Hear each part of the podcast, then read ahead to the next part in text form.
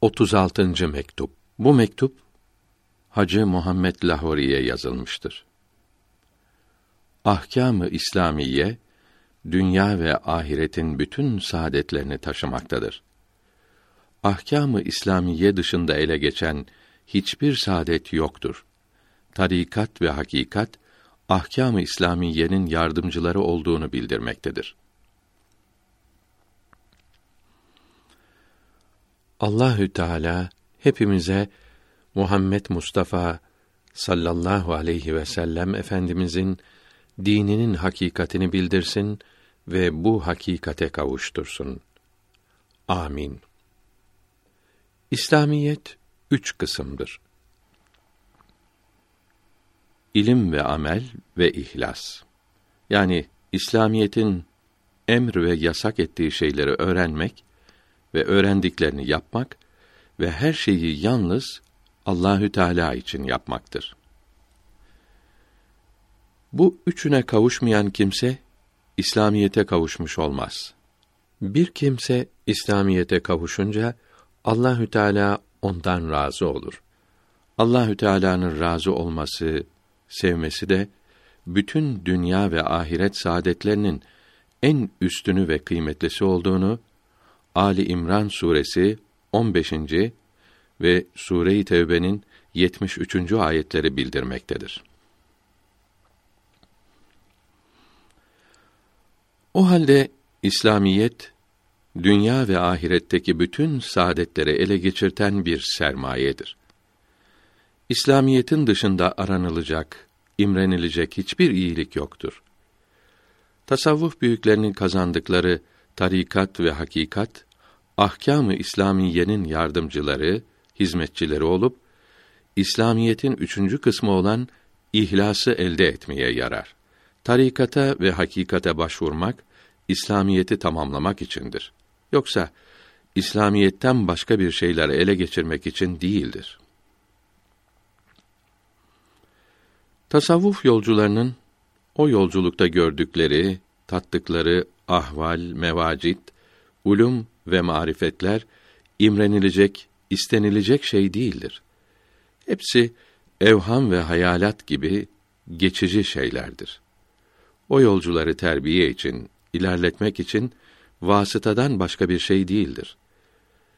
Bunların hepsini geçip arkada bırakıp rıza makamına varmak lazımdır.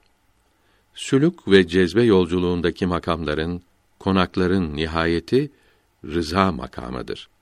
Çünkü tarikat ve hakikat yolculuğundan maksat ihlas elde etmektir. İhlas da rıza makamında hasıl olmaktadır.